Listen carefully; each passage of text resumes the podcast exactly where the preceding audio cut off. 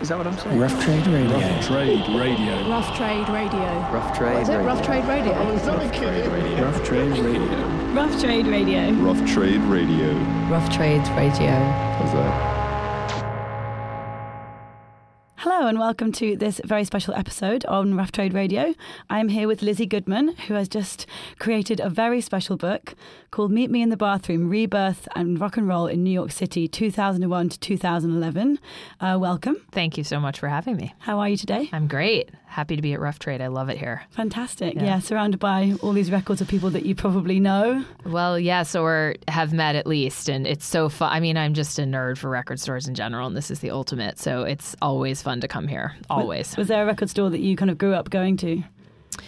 I grew up in Albuquerque, New Mexico, and uh, it's kind of a big suburban w- wasteland in terms of the actual urban environment. Um, but yeah, there was. I'm, it's, it was called Natural Sound. Um, there was also Bow Wow Records, all on Central Avenue in downtown Albuquerque, which was like the the sort of the one nod to urban life, like the one strip of kind of there's a coffee shop and there's a couple record stores and there's like a weird store that sells Doc Martens, like that that spot. Um, and I used to go there and look through all the used stuff and like just kind of marvel and listen to things, spend hours in there. Yeah. Fantastic. I like that everyone I speak to has always got their own record store that they kind of hark back to. It's a very nice thing. Coming of Um, age and all that. Yeah. Exactly. um, so you've just made this um, incredible book, which is I've read is 622 pages. Is that correct? Give or take, yeah. But it's a fast read, I swear. Like it's so funny because I got in so much trouble at various points in the production with with uh, publishers. They're just like, for God's sake, can you please cut this down a little bit? And you know, and it's kind of like now. I mean, everyone's everyone was very happy with it in the end and supportive. But it was quite long. It was a thousand pages at one point, and I was I definitely had to kind of cut and cut and cut. And eventually, I was just like, nope. I put my foot down, and I'm feeling very gratified because people are reading it in a couple of days. So I swear it looks daunting, but do not be intimidated. It's really dirty. So it carries itself. The story carries itself. Good for you for putting your foot down.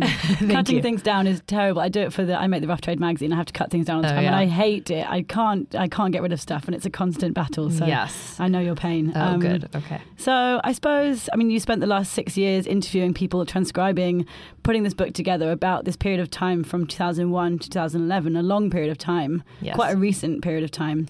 Can you kind of tell us in your own words what, what this book is? Yeah, I mean, I think it's true that it's very recent. What what I I the book begins where it ends. The book began for me where it ends in the actual text, which is in 2011, the spring of 2011, seeing the Strokes play at Madison Square Garden and also seeing LCD Soundsystem play what was then their final show Yes. at, at, at Madison Square Garden, and just feeling this sense of like completeness of a period of time that kind of synced up with my own youth, my own rise as a journalist, my friend, like it just made it was so clear to me that day that everybody I knew had kind of in this moment reached a pause in their story. It was like mm. a changing of the record, if you will. Like something was over and something else was about to begin. And I think what the aim of the book was, and what I hope it does, is to capture what it felt like to be there then. Um, I was aware very much that we had lived through and been fortunate enough to participate in something that doesn't always happen, which is your friends and peers and kind of immediate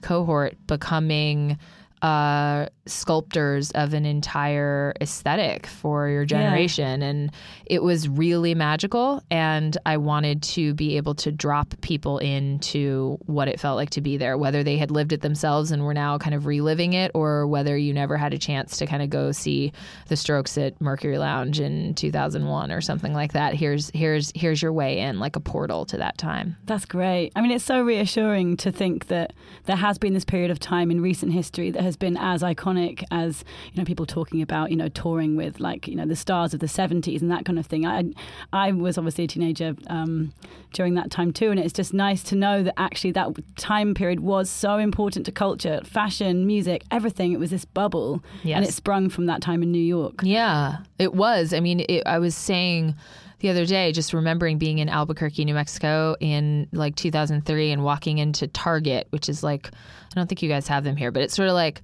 a kind of, um, a kind of all one-stop shop store. Like you might have, you can buy clothes there, but you can also buy like cereal there or something. It's where your mom takes you to kind of get like cheap shoes for some wedding that you have to go to that you're only gonna wear once, right? Yeah, And we used it. to go there all the time, and I was there, and it was like, oh, in the clothing department they have fake rock t-shirts and pleather motorcycle jackets for sale at Target and it was just aware an awareness of how far the kind of tentacles of the cultural reach of New York City and the Lower East Side in 2003 had gone that Yeah. that fashion on the level of Target in Albuquerque, New Mexico, was being influenced by what you know Julian was wearing, or or what like Karen O would be wearing, and and I think that that really shocked me because you I was a child. I mean, I was like 22 years old or something. It was sort of like. Nah, come on, like that can't be. Is that really why that's happening? It just felt so so surreal, but it was true. I mean, it they what happened in New York City during this period of time influenced uh, the aesthetic of. I mean, we're still living out, we're still bearing out in the culture the influence of those artists. Um, And you know, it all started right there in these like dirty clubs where no one thought anyone would care. It is amazing, isn't it? What were you um, in about 2001? What did your life look like? So in 2001, I was in college in Philadelphia, um, studying English and classics and pretending that I was going to go to law school. I was a very good student and a very like good kid for the most part, and so I kind of had this Jekyll and Hyde life where I was at a you know a big university, working really hard, like doing my homework, like getting getting things done, and then I would also go up to the city, to New York City, Philly and New York are pretty close, and I would take the train up there all the time and kind of wild out, you know, like uh, hike my skirt up a little too short and smear a bunch of black eyeliner on and just go out with all these kids that I had met. Um, through bands and I'd, I'd started coming to New York City when I was 19 and I met some of the guys in the Strokes and they introduced me to other people so I just those were sort of my New York friends and I would stay at my grandparents apartment and uh, kind of live this double life um, Amazing. it was amazing. It was pretty wild, and but I was still pretending that I was going to like I kept trying to take the LSAT, which is the pre law school exam, and so it was like stroke shows, LSAT prep, stroke shows, LSAT prep. Um, How did you manage that? I mean, I can imagine the strokes, the parties you must have been going to were pretty. yeah, there was when they would come to play in Philadelphia, we would get a little crazy. I, I think, I mean, honestly, to I, this is sort of relevant to the arc of the story it got wilder later. Those years hmm. at least for me i mean those guys i have no idea. They, i now know from having asked them that they were doing lots of wild things quite earlier than i was but i wasn't the debauchery you need money to Yeah. party you know on the level that's that is that the strokes reached in terms of mayhem which they all talk about in the book on the level that ryan adams reached on the level that you know the interpol guys reached. All these people who did end up doing quite a bit of substance abusing and we all did. I mean it was part of the culture there. Um, Yeah. You need you need some cash to be able to pull that off. So in those early years, like when I was 20, 21 years old and those guys were around the same age, there wasn't it was more like, you know, you'd be hungover or something, but it wasn't it was more innocent actually Yeah. than it became later when there was sort of power and money and influence and fancy tours and buses and like, you know, we all still needed a lot of those those a lot of the strokes guys at least were living with their families still. I mean, they were all New York City boys, so I recall, you know, they, I don't remember exactly, but they get moving out into your own apartment was still like not something everyone had done. If you had your, if you, your mom let you sleep at your house that you grew up in mm-hmm. and you were in New York and you're trying to start a band and make ends meet, like you stayed at your house because like that's sweet. You get extra money for guitar strings Yeah. and stuff. Probably a bit like now, actually. People just can't afford to Yeah. do anything. Yeah. ever. Money was an issue. It wasn't, there's a reputation that the Strokes have for having been rich kids, but I can attest to the fact that they were, you know, they, they, they'd let you buy them a drink if they could. No one had any cash. It really wasn't like that. So you started to become you were friends with the Strokes sort of as they were as they were forming the Strokes, and then I suppose from there it just branched out to you meeting people through them and things like that. So you got to know a lot of bands over those years, and you, you kind of saw this firsthand. And at, at that time, were you kind of writing about music during that I period? I wanted to. I mean, I, it was, it's, it's, retrospectively kind of inadvertent. I mean, I always wrote and I was always interested in writing, but I didn't I wasn't a music nerd. I mean, I was I was. I went to the record store that I told you about, but I was also interested in literature. I was interested in mm. fashion. I was kind of a culture vulture person and less a kind of super gearheady like vinyl combing. Like I wasn't that guy or Yeah. that girl. I was kind of more general interest, but meeting the Strokes kids and then the, all the other bands that I met through them, through them, bands like Longwave and the Realistics, these sort of early early groups that came out of New York City that were friends, Moldy Peaches, that were friends with the Strokes kids. Those bands were my favorite bands. And then I also, through a kind of completely different route, a friend of mine was dating this guy, Gideon Yago, who was an MTV um, news personality and a big rock fan. And I met him and he introduced me to a bunch of journalists. So I met, I kind of had two ways into the world. It was like the rock boys and then the kind of journalist kids. And it slowly dawned on me that I remember meeting my friend Jenny Eliscu, who's a great character in the book, who now is a big radio DJ in, in America and a great writer. Sh and I was just like, wait, you work at Rolling Stone? Like, that's a thing you're allowed to do. How do you even do that? And so it's sort of, it was almost like by osmosis, by being out late in these bars, meeting these people, it occurred to me that my interest in, um, you know, Victorian novels, which is what I was studying in school, was not that different from my interest in uh, the you know learning about the history of American punk rock or something. That that the kind of the studiousness, the sense of seeing this art as a lens through which you understand broader culture, which is what I was doing in college, was exactly what journalism, music journalism was. And so that was kind of the light going off, like, oh. I get this. I see how this is done. This is not some foreign thing. This is something I really I feel like I could figure this out and be good at it. And it only took 10 years or so.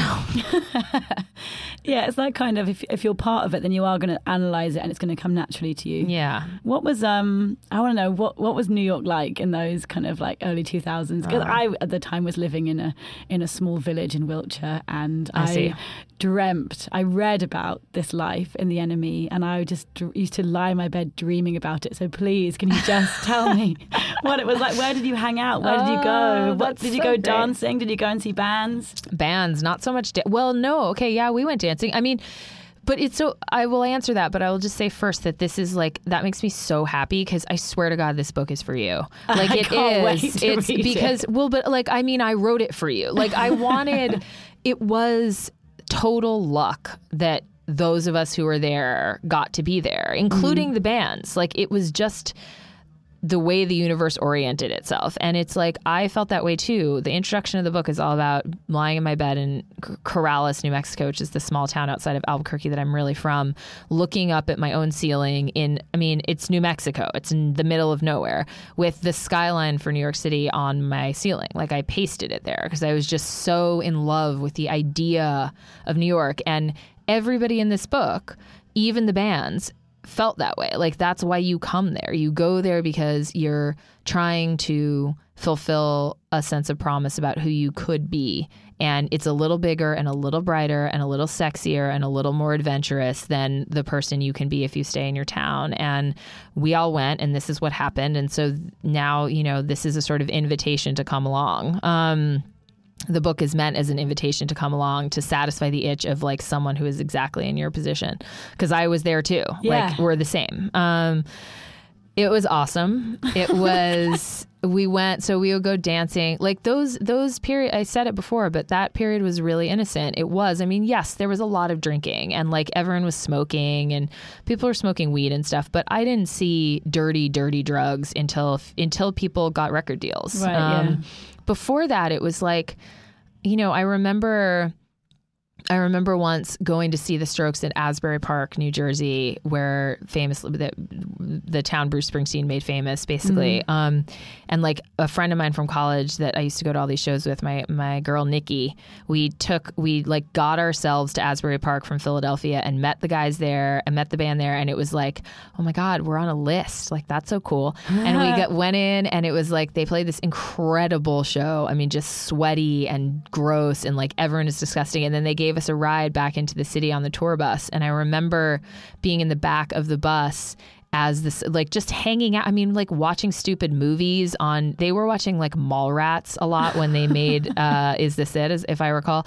But just watching dumb those guys were so goofy. They were such boys. They were like just goofballs like silly genuinely silly. They have this reputation for being so cool and they are and were but it was also like goofy.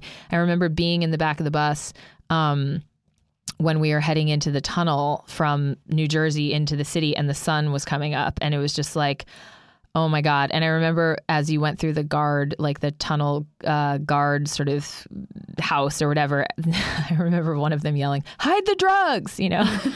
It was kind of a joke. Like like i was saying i didn't see anyone it was, it was Yeah. not as if there were like 500 lines of blow out on the th- it was not like that at all. Everyone was just up late watching the sunrise being kids getting to live this kind of dream, you know, and and it, you did feel I felt an approximation to that by association with a lot of these bands.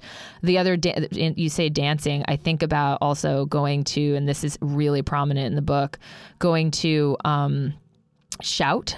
Which was this party um, before like Misshapes, which became quite famous. There were a bunch of little parties, not little, like really major parties that everyone in New York City went to. And Shout was on Sunday night, um, and it was at this club called Bar 13, and which was like not a cool place. It was like just south of Union Square, kind of shitty, just like I don't know, grimy and not in the best way, uh, kind of tacky actually. Yeah. And it just for whatever reason they had these promoters. It had a rooftop. They everyone went to shout on Saturday night, and they played. They played garage rock. They played like I mean, what a band like the Mooney Suzuki or the White Stripes was really pulling from. That's they played the Easybeats. They played like rockabilly. They played like early Rolling Stones. They played just this great sort of you know hair slicked back, you know, uh, girls, girls in girls in wiggle dresses, boys in leather jackets, Oh, rock and roll, fun. so fun. And this famously in the book now, I mean, is where Karen O invented her personality. So she talks about having gone to shout. I mean, we all went. Um, and you just, she talks about having like 16 cosmopolitans and just doing knee slides across the dance floor and just sort of like, like losing herself. And I think that was the theme of those, those nights was just, you came here because you wanted to figure out how to be someone that you couldn't be in your hometown and here's the stage where you can invent whoever that is and it's just going to be every sunday night until you find them you Oh, I love that. I love that it was on Sunday night as well. yeah Fantastic. it's like that should give you a sense of how important people were prior how how significant people were prioritizing like regular square life like- I just love that all these young people getting together. It sounds like it's an old woman. Young people know, getting so together, um, just kind of all coming together in the city and just like you know from all over the U.S. or, or the world, and just knowing they have to be in this one place and they have to just go out dancing and get drunk and meet people, and that will form who they're going to be. And these people end up being these icons, and it's just so inspiring and nice to know that that can happen. And it Yeah. still happens every day now in London and other cities all around the world. It's just fantastic. Well, the the opening line of the book is from Conor McNicholas, former NME editor and lovely human, who basically the line is I may be slightly paraphrasing, but we're all living through your own golden age, so start living it now. Like that's the message of the book. Yeah. This was not any nobody knew that Karen O was going to play, you know, was going to be walking down a Grammy red carpet.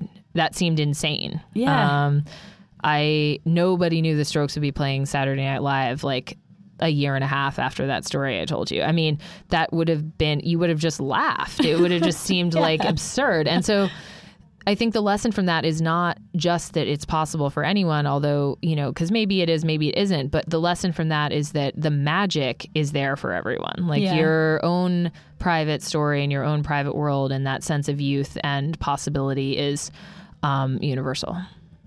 I want to ask you quite a, a boring question, but I, I really want to know the answer. Back then, in sort of early 2000s, and you talk about, you know, getting a ride down to a show and then, you know, meeting up with the guys from the band. Did you have phones then? It's such a good question. This is such a good question. No, it's not boring. Technology is a huge sub theme of this entire story. There's a lot of sub themes, themes, uh, file sharing, um, war. Yeah. Post 9 11, Iraq war, insecurity, economic change, uh, political change in terms of the mayoral leadership of New York City and how the cleaning of the city, uh, the sort of like cleaning up of the city pushed everything to Brooklyn and w- why that worked and why that created this whole sort of real estate economy built on the back of these cool bands, et cetera, et cetera. There's all these themes. And Napster, I already mentioned maybe, but uh, I mean, for sure social media and the rise of Facebook, the rise of Twitter. I mean, these are all things that were invented during the period of time when Yes, that we're talking it, It about. straddles it because Yes. 2001, 2011, it's completely. 2001, there was nothing. 2011, Nothing. there's everything. It's a complete kind of. It's it's, it's in- extraordinary to think about, and I know I keep talking about Karen O. I'm I do love her deeply, so that's also part of why. But I'm I'm I'm I'm the ultimate fan. But it's fine. she talks about sort of how important it was to be able to be ugly. Like you didn't think there's no Instagram, there's no Facebook, there was no social media of any kind. Like there was no way, there weren't even cell phone cameras.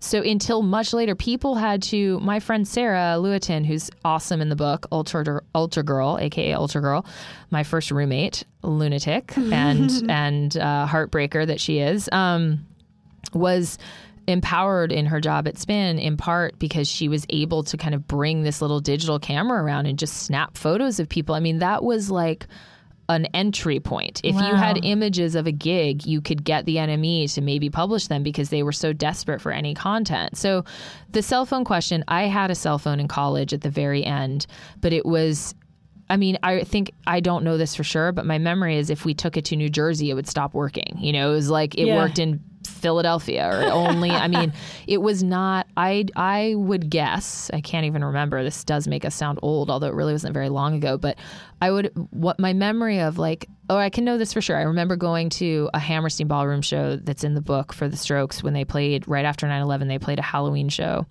at Hammerstein Ballroom in the city, a huge show, and all these celebrities were starting to show up. It was like, oh, whoa, what is happening? Um, but I remember going there and not, and like there was a problem with the list, and like I'd come from Philly and I wasn't on the list, and I was like, you know, not, I mean, I figured we figured it out, but basically it wasn't like I had any recourse in a moment like that. Like there was no one to call. It wasn't like I can pull out my phone and be like, oh, the tour manager or Nick said to call this person if I had a problem at the door. It wasn't like that. It was like, yeah, you can't get in because we're in we're in a pre-digital age, and that would have been, I mean, obviously the very end of 2001. So, no, no phones. And then maybe a year later, we probably all had like kind of flip phones, but it was still a couple of years from Yeah. these supercomputer, anything like a camera, even. So, I mean, I think Karen, when she taught, I find this really important. You didn't think you you you had the freedom of feeling like the only witnesses to any particular night were the other people you were there with, and that created a sense of just lawlessness and intimacy at the same time, which I think is really crucial for developing the kind of um, self confidence and sort of internal compass that allows you to make some of the records that we heard from these people. Yeah, and the lack of distraction, I suppose, as well. You can just concentrate on being in your own tiny bubble and creating music and not really being affected by stuff that uh, other stuff that's going on apart from the records that you've grown up with or you know or that your friends are making. But that would just, yeah, it's just so fascinating. Yeah. Yeah, incredible. Yeah. It was fun. Um, so I, I was going to ask you about the 9/11 thing. So I was reading some interviews with you that you've done on, on Pitchfork and Observer and other things like that.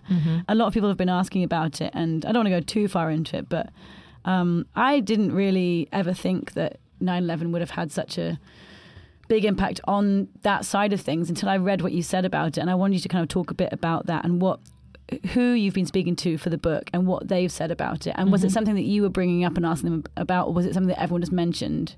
It was probably a little bit of both. I mean, I definitely had a kind of a couple of things that I hit in my interviews with almost everybody just because the structure of oral history requires that you I mean, assembling an oral history is a real pain. I mm. recommend no one try it. It's it kind of ruined my life for a long time. Although I'm very happy with it now, so I don't know. You know, knock yourself out. If you feel like torturing yourself, like do it. But it is really hard because just the painstakingness of it, of the assembly, is really tricky. It gets fun later once it's starting to flow, but that meant, for example, that I knew I needed to write about 9 11, but I didn't know how exactly I would do that. So, mm-hmm. to cover my bases, there were things I asked everybody about their first memory of New York City.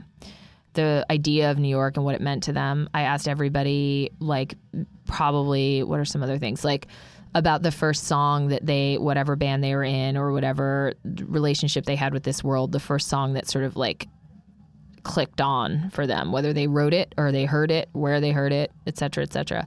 And I also asked everybody about their memory of 9 11, but often I wouldn't have to because it would come up. I think, I mean, there's a whole chapter about it in the book. Um, and I think the the most important takeaway, really, in terms of the the relevance, it's not a salacious thing to. It's not like, oh, this is this major thing that happened in New York that we're going to just take a break from the story to include here. It's Yeah. important because it it's important because the city in which these bands were forming was attacked, and there the psychology around that, that what it felt like to be in New York, changed what it felt like to be an American changed dramatically from you know September 10th to September 12th. I mean, it was it's it was a diametrical shift between those two dates, and the way that it affected the bands is there's a couple different things, but I think the biggest one for me is something Tunde from TV on the Radio says in the book, where he talks about how it basically the gentrification that was already starting with the kind of post Giuliani, Mayor Giuliani did a lot of cleaning up of New York and did a lot of kind of clamping down on what the cabaret laws. It's all in the book, but basically that there was sort of there was a kind of attack on nightlife, and it was started by Giuliani and it was continued by Mayor Bloomberg's administration, but and there it's all there's money coming in investment you know that's what that's all about cleaning up the lower east side so that fancy hotels can be built and bankers can live there and you know which rich saudi billionaires or something can come buy apartments for their kids there or whatever. I mean Ah, london yes. is the same you know. Um, and what tunde says is basically that like that was already happening and that 9-11 paused it and I think that's really true. I had never thought about it that way. But, you know, post 9 11, it was like this rhythm of wherever New York City had been going had to stop because no one knew what this meant. Did this mean? I mean, people were really saying, Tourism in New York is going to be dead. No one's ever going to come here again. I mean, it's hilarious Yeah. considering what we are dealing with now with this kind of complete commodification of Brooklyn, um, which was like not even on anyone's radar at that point, and not to mention the Lower East Side. Um, but I think it put a pause. It was sort of like, whoa, what's even happening here? And for a couple of years, these brief, this brief period of time, as America reoriented itself, as as kind of the dust. Literal dust in New York City settled. I mean, for a couple months, people were walking to rock shows with gas masks, with those little fold up masks in the kind of dentist masks in their pockets because the ash was Bowery Ballroom, Mercury Lounge, these clubs I'm talking about, Luna Lounge, these places that people went to see shows, you they're far enough downtown that it was in your air. Wow. Um, so there was this sense of like, wow, this happened and we were all doing this life before where we were making this music and kind of driving towards something. But now, like, let's extra do it because we could die. Yeah. Um, and that allowed eh, simultaneously as the pause was happening in terms of the development of the city in the wake of of 9/11 there was a kind of pedal to the metal attitude from the bands and artists in who were living there it was so the combination of those things it's like everyone just kind of there was this brief pocket of time where everyone just got to behave like lunatics in this city that was ultimately already on the way to being kind of cleaned up and we just kind of got this secret special pocket of a few years to behave that way um, that ended up changing culture um, That's so, amazing. yeah Little pocket of time. yeah And it did change culture. Yeah. It really did. It must be so interesting for you now to look back on that and just, I don't know, just kind of see music now and just know how much all that stuff that you went through and you saw and all the people that you know have affected all this stuff. It's it's fascinating. yeah Um, uh, so I want what I want to do now is to kind of play some music from Yeah, that time. sure So I mean, I could actually keep talking to you like forever. I've got so many more questions, but I'm just going to have to recommend that everyone just just reads the book. yeah read it I absolutely cannot wait to read it. Just, Yay. I, yeah, I just want to know everything, and yeah, I'm very excited. So, what I've asked you to do is pick out some records from the shop floor um, that Right. kind of are relevant to the book sure and that time. I can see a few of them poking out over Nice. here. I'm going to pass them to you. okay great Um, we'll probably do four. sure Okay. Um, so good luck picking out of that lot. I know. Oh my gosh, you guys tease me with this big pile I get to assemble, and then there's only four to talk about. No, that's okay. It's good. I love I love doing this. Um, okay, so the first one that's on top is appropriate enough. It's the Strokes. Is this it? This is the famous uh, Colin Lane ass photo. That's what I like to call it. Colin has done. This is not. You guys got the the amazing cover. The American cover is nowhere near as good. Sorry, guys. It's just not. What's the American cover then? It's like a close up of a um some sort of space phenomenon. I can't remember exactly what it is. It's kind of it's it's cool. I mean, it's sort of abstract looking and it's blue with like orange uh kind of you know like lines but it's it's i mean it's something astrological. Um um is that the right word? Or is that Yeah, astrology is not the same as astronomy. As- astronomical is what i'm looking for. Woo. This i've been talking a cover lot but so this cover amazing, is isn't it? incredible and so dirty and awesome. And colin did a lot of the photos for the book. He's an amazing photographer and this is his. And i mean this is the record. Yeah. like this is the record. You we were saying we were laughing earlier because i was looking for it here on vinyl here in the shop and i couldn't find it. And it's Sold like out. it's just you you know you can i guess it's just you can't keep that thing in stock. And that's quite a while later and that's still the case. I mean the end of the book james murphy who's who's done quite well for himself um says, "Look, I told everyone who wanted to hate on the Strokes in 2001 that Is This It would be the album we would all be playing when we were having barbecues in our like 30s and 40s." and God. like, you know, I don't know if this band would take that as a compliment, but they should. I mean, what he meant was, if I if I may, James, um, I think what he meant was this is the classic album of our generation of this era and it's it's it still sounds this is also cliche but it still sounds so good and it's so it so came out of nowhere just perfect in every way not a missed note and i play it still and i just i'm right there you know it's it's i'm right back to that moment so I'm this one's yeah. we have to have that one Um, can you pick a track off it, please, and introduce it? Sure. Yeah, absolutely. Ooh, one trial. God, the pressure. Oh, the pressure. Um, I would say I'm going to pick the modern age. Um, I love that song. It's it's also really significant in the band's story because they it is kind of the track where when they wrote it and they played it to each other in their studio, it was like, oh, that's us. We found us. Um, so that's my pick.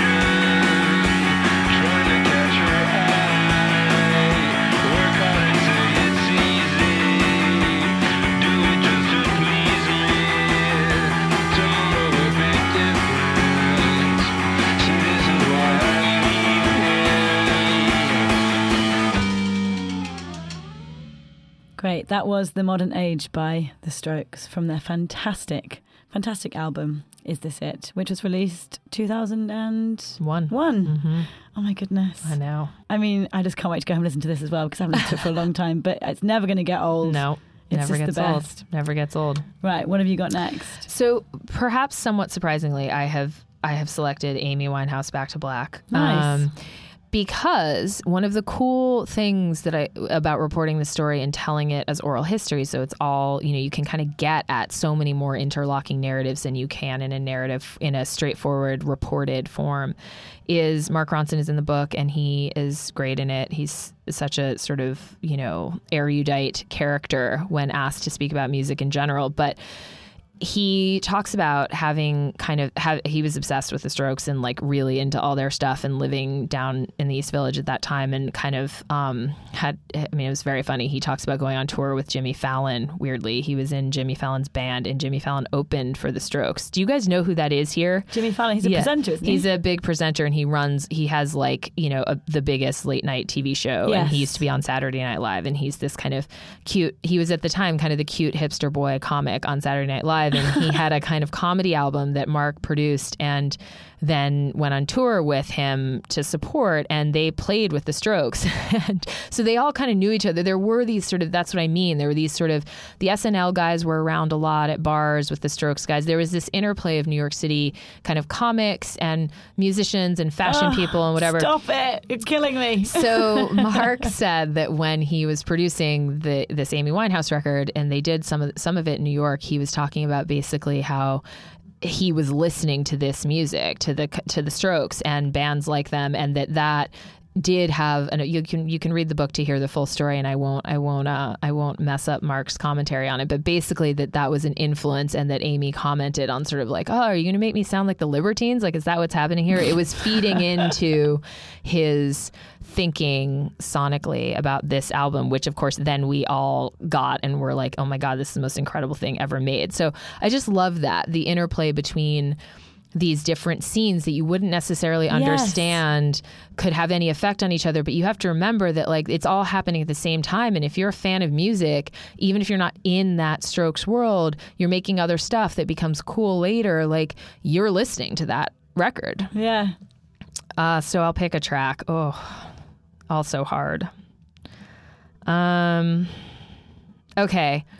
Um, I mean, I gotta, I gotta go with the title track. I gotta go back to Black by Amy Winehouse. I mean, there's just talk about classic. Like this, this woman, this voice, this artist. She was gifted to us and taken way too soon. And being in London during this period of time, I've been actually thinking about her a lot and playing this record a lot. So, respect to you, Amy. Rest in peace.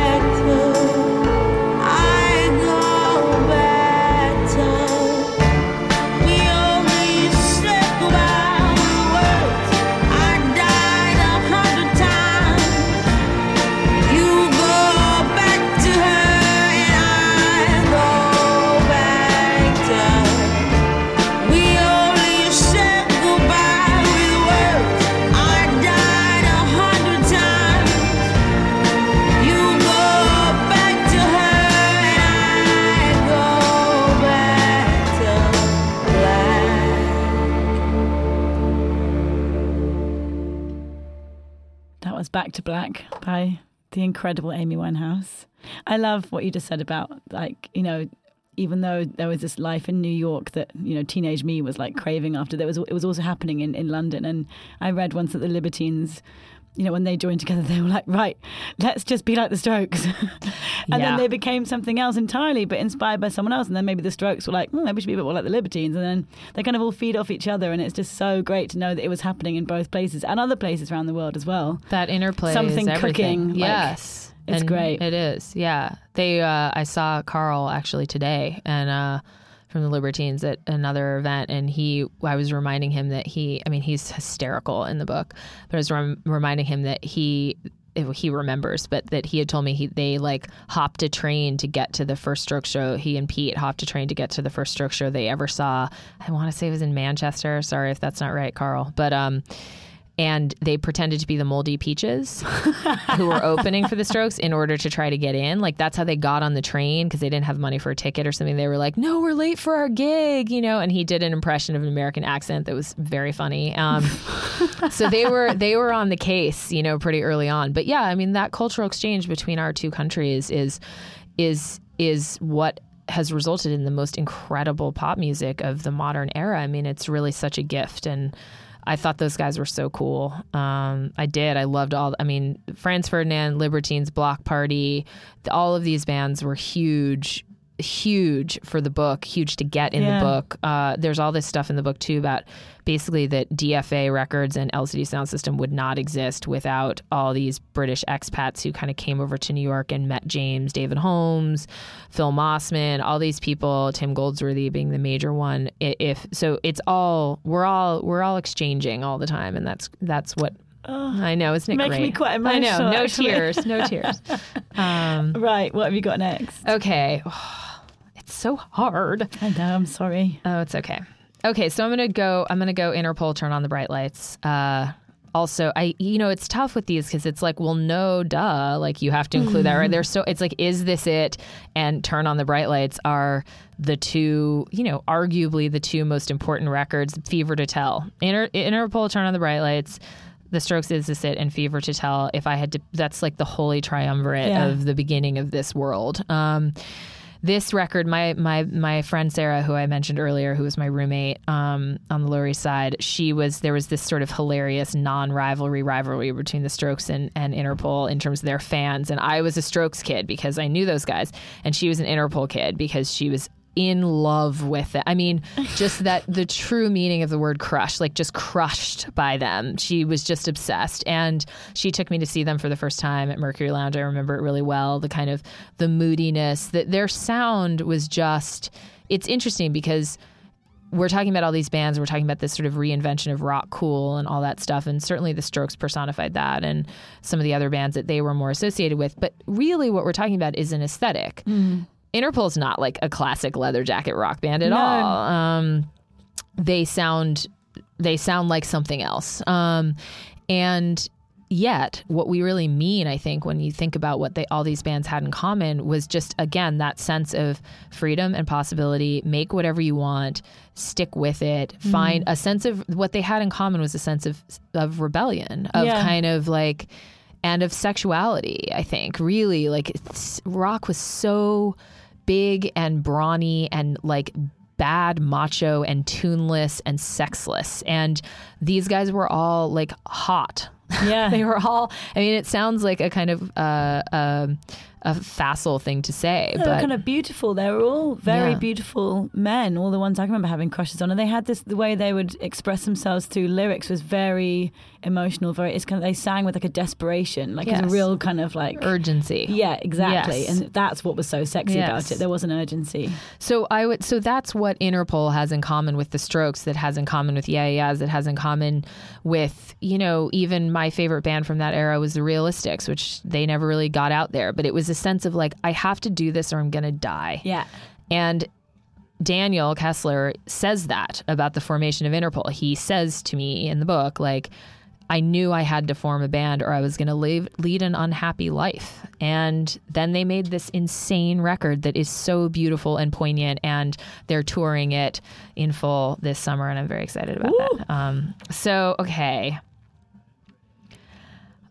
I'm gonna have to pick track one, side one of Interpol's "Turn on the Bright Lights," untitled, which my friend Rob Sheffield says, you know, that's some pomposity right there. Your first album, first song out the gate, you call it untitled. Like, love these guys. Uh, so thanks for that quip, Rob.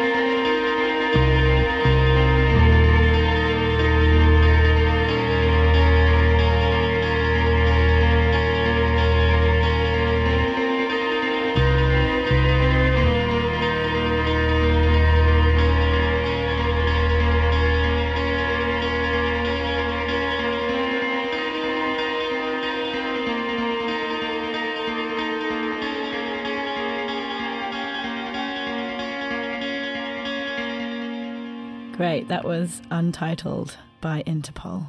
Spectacular. I'm going to give you one more. You're gonna give me one more? Oh, thank God. okay, good. Okay, One more to sum up.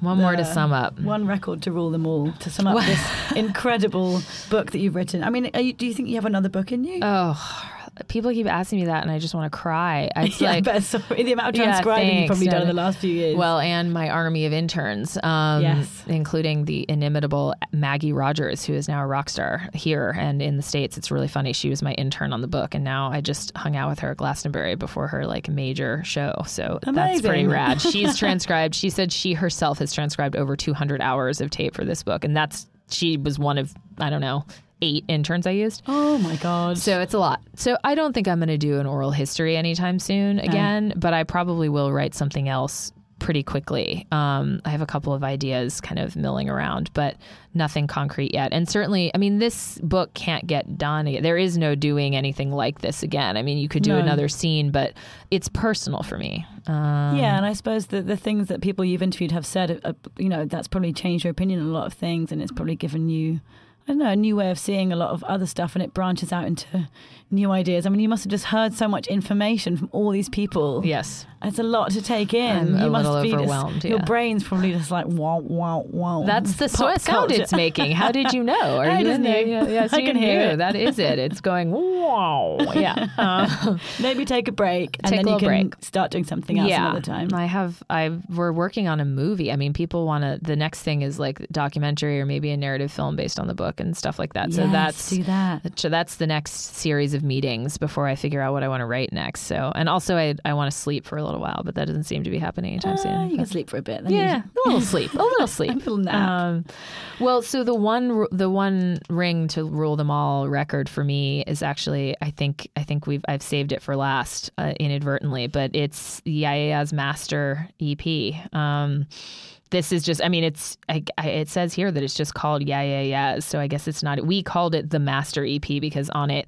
Karen, you just see the bottom of her face, her lips and her neck and like she's clearly maybe not got a shirt on but you can't see, you know, it's not it's not not safe for work, but she just she's she's she's exposed and she's Yeah. just wearing this like rad gold sort of like nod to the Missy Elliott world who she was obsessed with master necklace and it was just I mean as a I'm sure you can relate as a 20 something woman in America uh in the in having grown up in the 90s where all my heroes for the most part I mean respect Courtney Love and Bjork but like were guys with long hair and kind Yeah. of dude rock to see this person be beautiful and sexual and and brazen as all get out was just unbelievably uh, freeing, inspiring, unhinging um, for me. And this, I played this EP. I mean, they were by far my favorite band,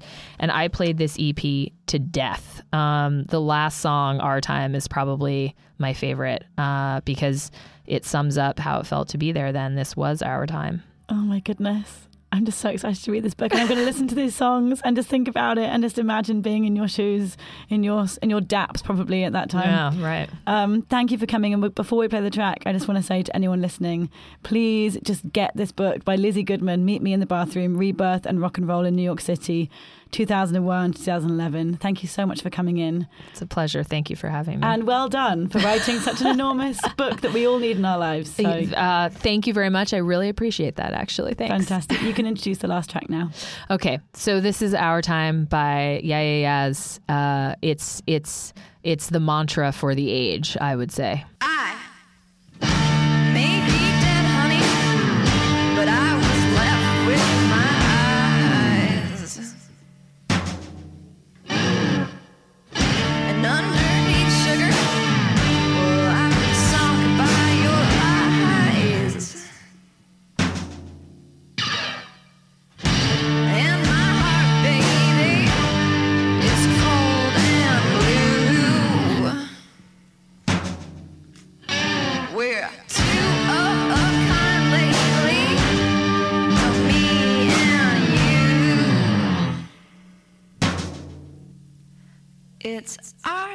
sweet babe, to break on through.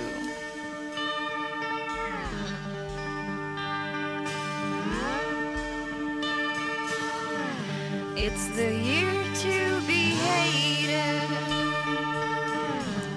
So glad that we made it.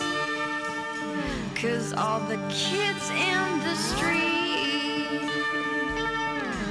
whisper sounds that sweet. The stars under their feet.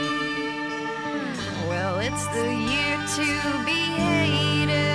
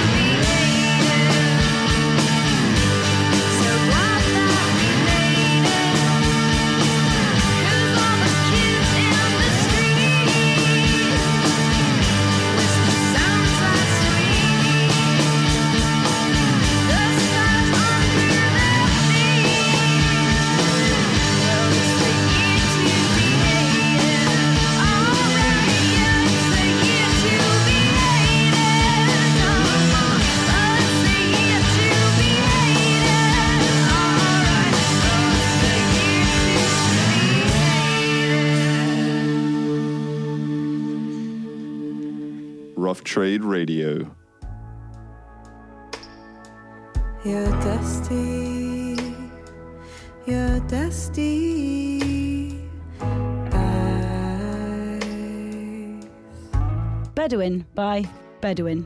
They leave me pale and wondering Available in store and online at roughtrade.com. Have I swam too far